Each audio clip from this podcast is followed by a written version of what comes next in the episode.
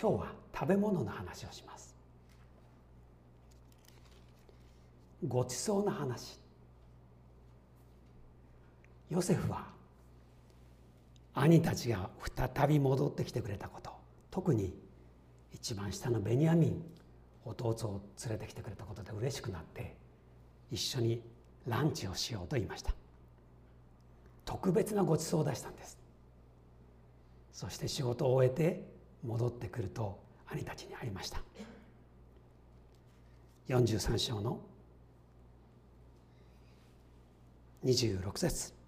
ヨセフが家に帰ってきた時彼らはその家まで携えてきた贈り物を彼に差し出し地に伏して彼を拝したとあります。ヨセフは今回3つの顔を持ってます。最初に顔を曇らせます。2番目に涙を流します。最後に満面の笑みを浮かべます。最初は顔を曇らせます。どこに書いてあるんですか？書いてないです。けれども私は想像できます。兄たちが「ああエジプトの偉いお方どうぞよくおいてください。ました我々を学んでくださって感謝します」えっ、ー、と実家の方から持ってまいりましたもの。これをお捧げしますと言って頭を地面にひれ伏すようにして贈り物を差し出しました。この贈り物って何でした？11節。入香蜜樹香もつ薬ピスタチオアーモンドです。この贈り物が前に置かれたらヨセフはきっと顔を曇らしました。なぜだか分かりますか？それはヨセフがエジプトに売られた時のキャラバン隊ありましたよね。彼らが持っていった貿易用の商品というのは入港を持つ薬なんです。ほとんど同じものなんです。つまり21年前にタイムスリップしてあの苦しかった思い出がその匂いと一緒にいっぺんによみがえるんですよ。ですから人によってはこういう匂いを嗅いだだけでもう腹立たしくなる許せない気持ちになるそういうことは十分ありえます。でヨセフはこの匂いを嗅いでも態度を変えませんでした。あこれはあの匂いだ。でも彼はそれを乗り越えました。これがヨセフの強さです。27節。ヨセフは彼らの安否を尋ねた。以前に話していたお前たちの年老いた父親は元気か。まだ生きているのか。年取ってますから1年経って生きてるかどうかも分かりませんから確認しました。生きてる。よかった。それはよかった。28節。彼らは答えた。あなた様のしもべ私たちの父は元気でまだ生きております。そして彼らはひざまずいて彼を拝した。原文で見ると何度も何度も何度も頭を地面にひれ伏したという様子が書かれてあります。29節。ヨセフは目を上げ同じ母の子である弟のベニヤミンも見ていった。これがお前たちが私に話していた末の弟か。そして言った。我が子よ神がお前を恵まれるように。ヤコブの祈りは全能の神が憐れんでくださるようにという祈りをしました。その祈りは聞かれました。ヨセフは憐れみと恵みで満ちてました。目の前に懐かしい弟がいる。かける言葉はオフィシャルですから。細かいことは言えません。自分の身分も明かすつもりはまだない。ですから言えるだけの精一杯な愛情を込めて我が子よ。恵みがあるように。神があなたを恵まれるようにこの言葉に全てを込めたんです。そう言ったすぐ後に30節。ヨセフは弟の懐かしさに胸が熱くなって泣きたくなり急いで奥の部屋に入ってそこで泣いた。もう自分を律することができない。パッと後ろの部屋に入って人が聞こえないところで思いっきり泣きましたここで質問です。なぜ泣いたんですか？涙の原因は何ですか？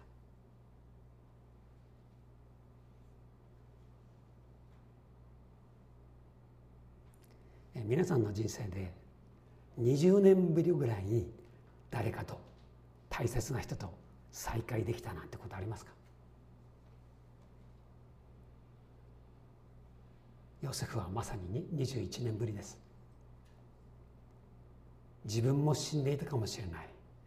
ベニヤミンの生きているか死んでるかもわからない。でも会えた。これはね本当に言葉にならないんです、えー、私たち夫婦がこちらに来てすぐに福音授与の70周年の大会がありましたね。であのまだ申し込みを間に合ったようなので教会の人に助けていただいて行けるようになりました。よかったです。嬉しかったです。そうしたら関東の教会の人で平井先生先生に会うために来ましたっていう人がいて。えー、そうなのそのために来てくれたのって。そういう人に出会えてもう嬉しくなってところが会話が続かないんです。その人にはこう目に涙が浮かんじゃって言葉にならない。もう一度会えるとは思っていませんでした。もう全身で喜びを表してくれていました。もうこっちももう感動です、はあ、そんなに大事に思ってくれたんですか。ありがとう。でヨセフの気持ちがちょっと分かります。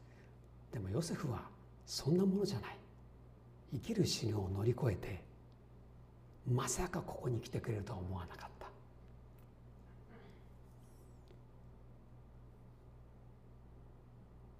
で思いっきり泣いて帰ってきて自分を制して食事を出せと言いました。で32節。それでヨセフにヨセフにはヨセフの。で彼らには彼らと言ってですねエジプト人とヘブル人は一緒に食事できませんでした。テーブルを分けたんです。で33節を見るとお兄さんから順番にテーブルが並べられていてそこに座るように命じられてみんなびっくりしたんです。どうして分かったんだろう。もちろんヨセフが指示したんです。34節。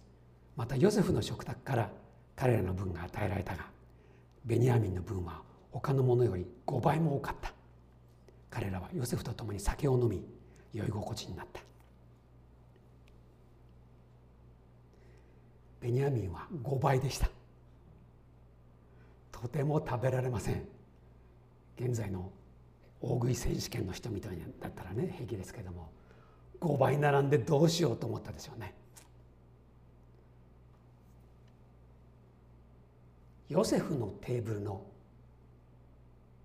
目の前に山ほどのごちそうがまず並べられてそれが取り分けられました。ヨセフからの贈り物だよ。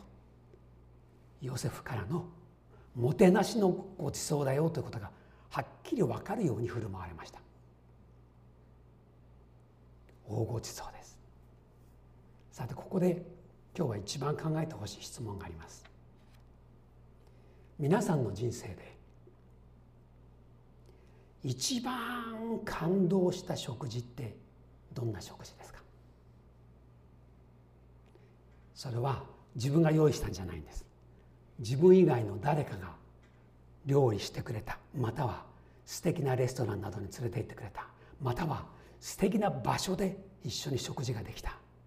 どんな場合でも結構ですがあなたがごちそうになってものすごく感動した。今でも思い出せる食事ってどんな食事ですか？ちょっと思い出してください。考えてください。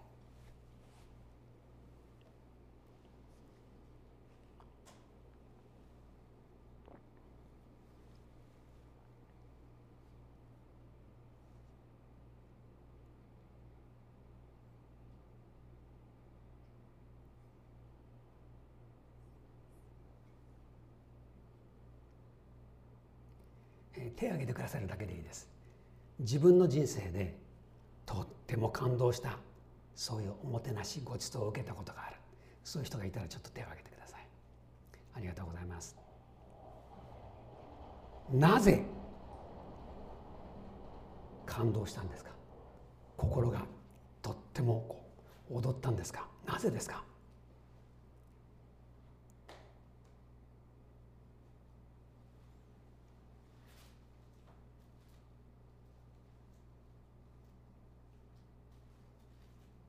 ご馳走してくれた人その場に一緒にいてくれた人その人たちはどんな顔をしてましたか？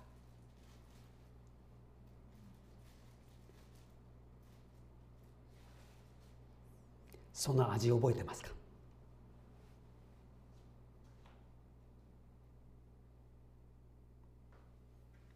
いくつかの場面も思い出せると思います。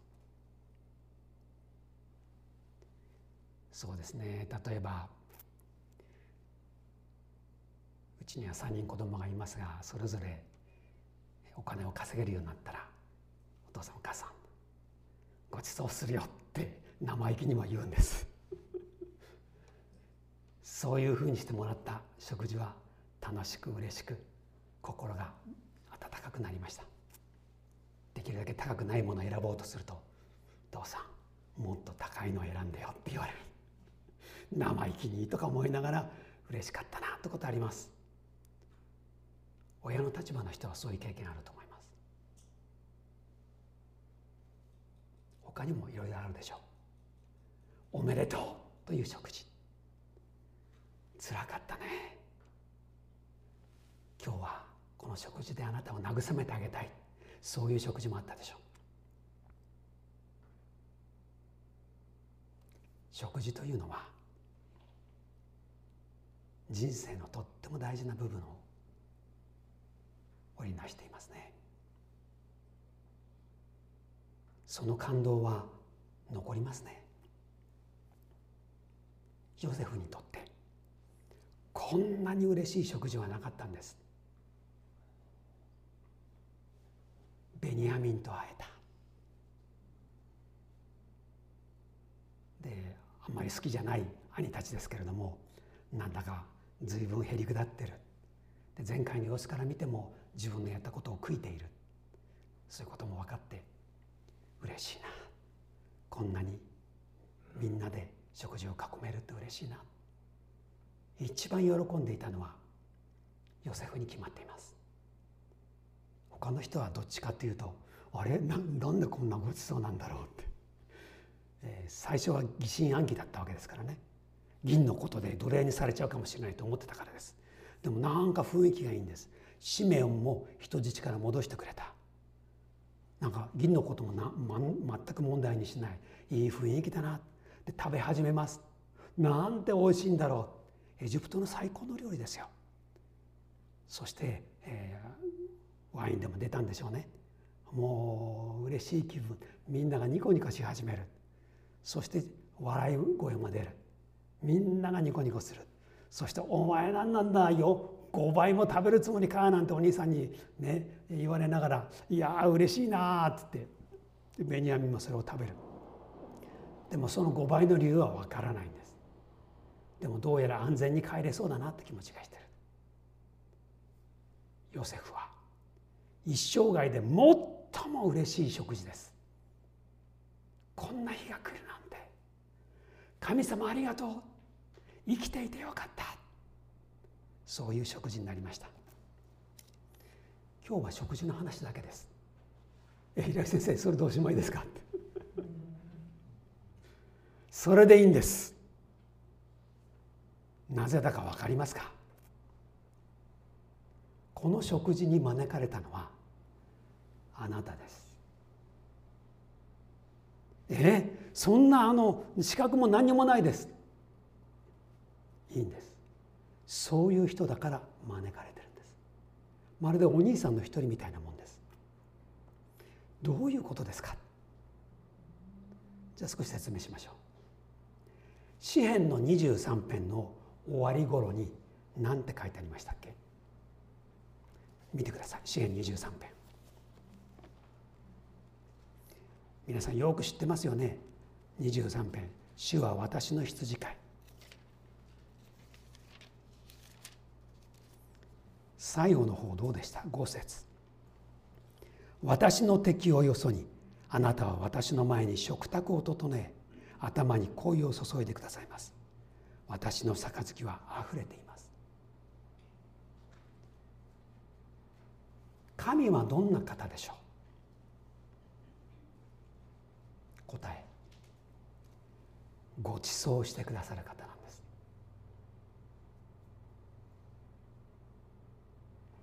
敵がいる。とても食事の準備なんかできない。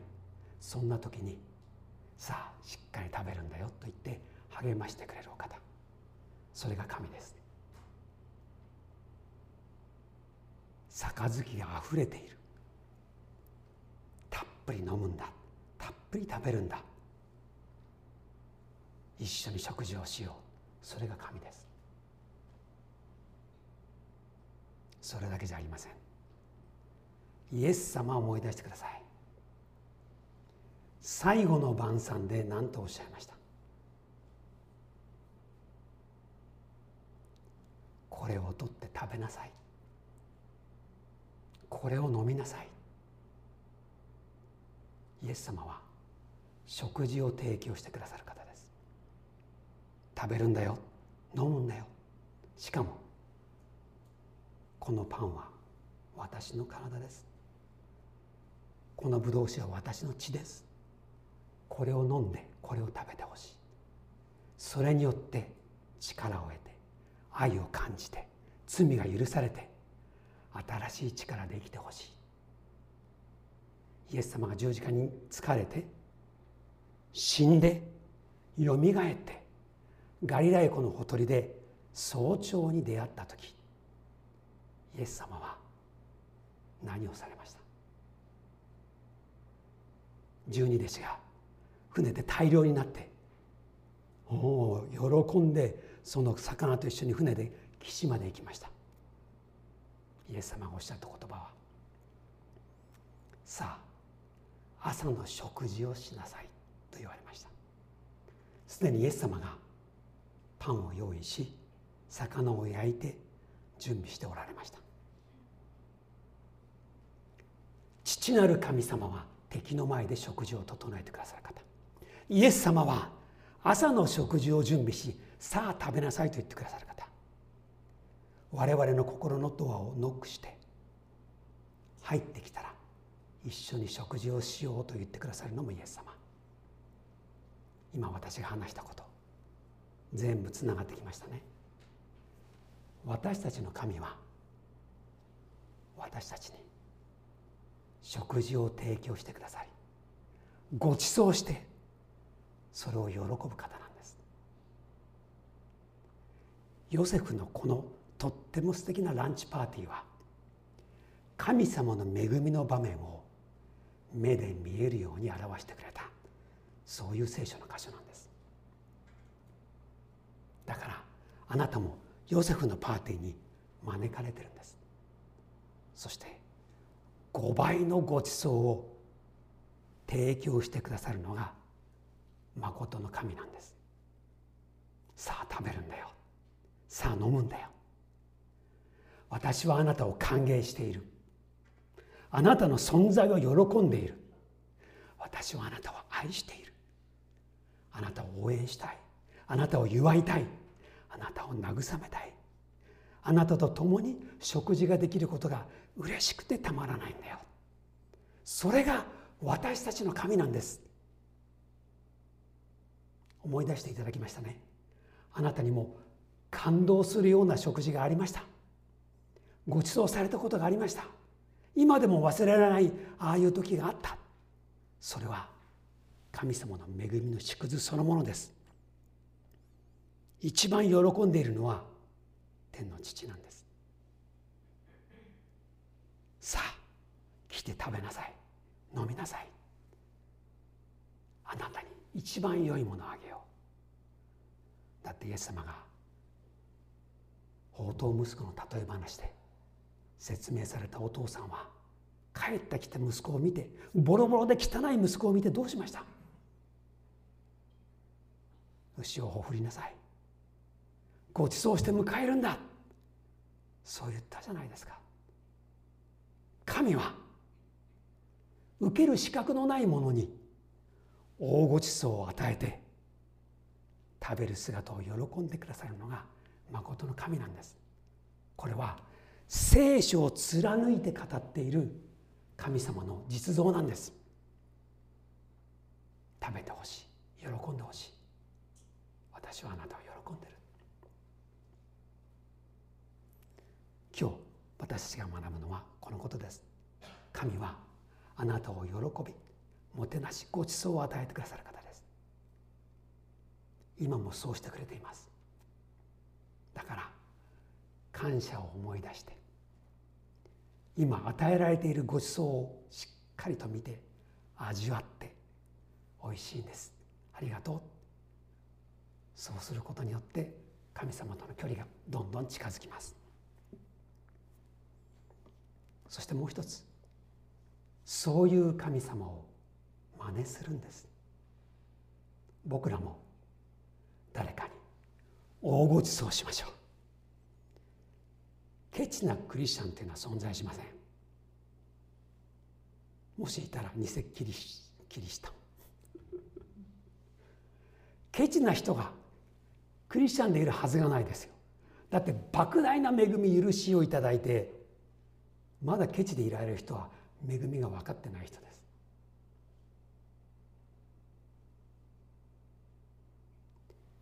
私が一番最初に西教会に呼ばれて初めてメッセージして、えー、多分あれは私のテストだったんですよね。この先生大丈夫かどうか皆さんじっと見て、うん、まずはハンサムかどうかとかね。ジョークが面白いかとかいろいろチェックしてメッセージはどうかとかやった上でその後総会であの手を挙げてね決めてくださったんでしょう。でもその日のメッセージが終わって礼拝が終わって役員の人たちが「じゃあ食事しましょう」って言ってくれて「え食事あるんですか?」ってどうか連れてってくれたんです。いまだにその場所が分かんないんですけれどもあれどこなんでしょうね。牛田さん後で教えてください。素敵なレストラン連れてっていただいてなんだかね素敵なごちそうが出たんです。でね私は今でも覚えています。美味しいごちそうでした。プラス役員の人がねみんなこんな顔が満面の笑みでねニッコニコニコニコしながらね食べたんです。私はその笑顔にね感激しました。えー、みんなどうしてそんなにニコニコなの？と思って。その食事も忘れられません。皆さんの笑顔も忘れられません。ああ愛されてるんだな祈ってくれていたんだなそういうのがこうじわじわ染み込んできました。忘れられない食事です。だから私も誰かにご馳走したい。ちょっとねコロナになっちゃってね家内が一番残念がってるんです、はあ、お呼びして食事を一緒にしたい。できないと言って私に5倍の食事がとか。それは無理無理。ご馳走しましょう。お祝いだっていう時に思い切ってご馳走しましょう。ケチしないで。子供さんの入学ドーンってすっごいごちそうで。結婚したのよかったねパーンとお祝いしましょう。失敗したのかつらかったね。大丈夫だよ。慰める食事しましょう。でねそのその人を思いやる心もてなしの心がその食事を何倍も美味しくします。えっとお茶やってる人どのくらいいますか？お茶たしなんでおります。おおそうなんだ。すごいね、はい、え昔ちょっとそのそういうねお茶を習ったって方もいると思います。あのもてなしの心を学びますよね、どういうふうにしたらお客さんに喜んでいただけるのかどんな花を生けたらいいのか、どんなあのお茶にしたらいいのかお菓子にしたらいいのかいろんなことを考えるのが全部もてなしですよね。外を清めることもそうですけどおもてなしの心。そういう心を神様からもらってもてなしの人になりませんか？料理が上手下手関係ないんです。来る人を喜ぶ心迎える心一緒に喜びたい心それがあったら素敵なもてなしになって本当にこうごちそうじゃなくてもね心に残る食事ができます。えっと私はロンドンに1ヶ月住んだことがありました。陽子と一緒に行ってロンドンの教会を無牧の教会をお助けしたことがあるんです。その時に随分いろんな方に招いていただきました。でそれがね一つ一つ覚えてるんです。でロンドンというのは日本に比べて物価が非常に高いです。生活するのにとっても厳しい環境なんですよね。それからもう冬はね天気悪いです、えー、長くロンドンにいた先生から聞いたらまあ普通日本人がねロンドンに住んだら1年で鬱になりますよって真面目に言っておられました。天気悪いです。でいろんな人に招かれた全部感動的な食事だったんです。でも一つ思い出すと私と横が招かれて、えー、ロンドンからちょっと離れたところにある駅に行って、えー、どうやって行こうかなと思ったら駅までお迎えに来てくれていたあの若い女性の独身の2人がいました。ルームシェアをして一軒の家に住んでるんですけれどもきっと家賃高いんですよね。で道を案内してくれて家に行ってまたニコニコしてね。で出してくれたんですお食事を。全員が違う器でした。お揃いの器が準備できない。そして心込めて作ってくれた。お食事がこ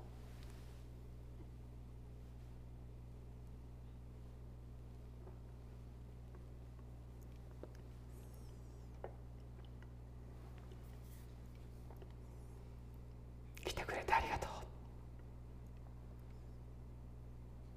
先生と奥さんを本当に喜んでます。私たちの信仰の助けになるために語ってくれてありがとうございます。聞いてくださってありがとうございます。そして今日もお話したいことがあるんです。でも来てくれて嬉しいです。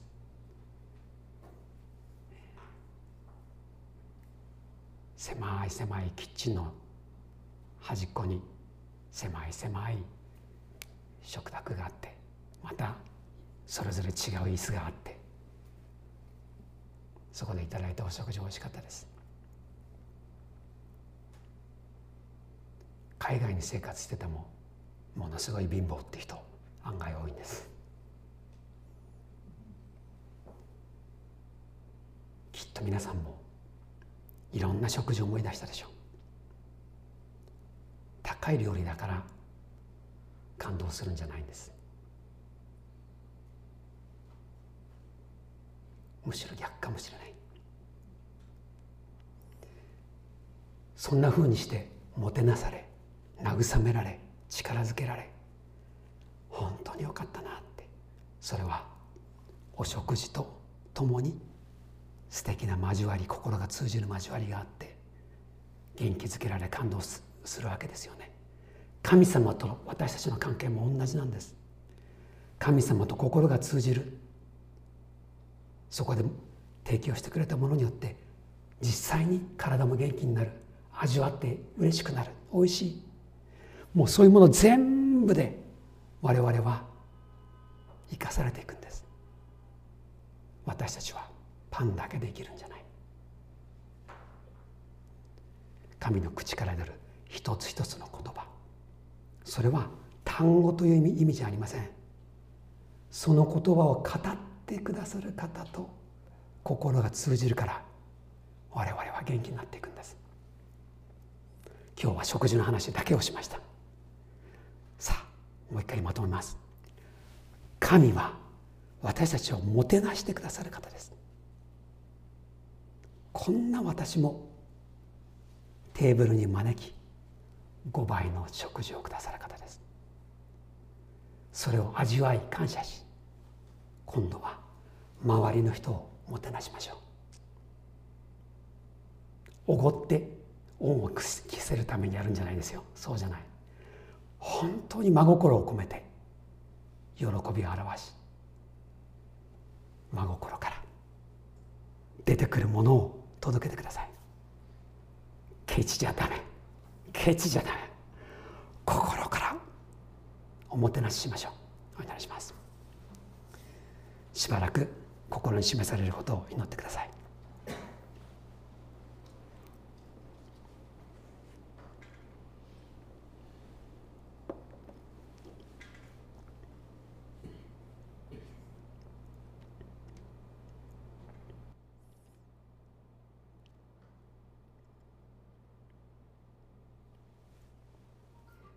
天の父なる神様あなたのお名前を褒めたたえます。私にご馳走をしてくださる神様に感謝します。私を喜んで5倍のご馳走を並べてくださるような神様のご愛を感謝します。私を喜び私を慰め私を励ましてくださる素敵な神様を褒めたたえます。主よありがとうございます。だから誰かと一緒に喜ぶものとこれからなっていきたいと思います。ご馳走できる機会をお与えください。イエス様のお名前によってお祈りします。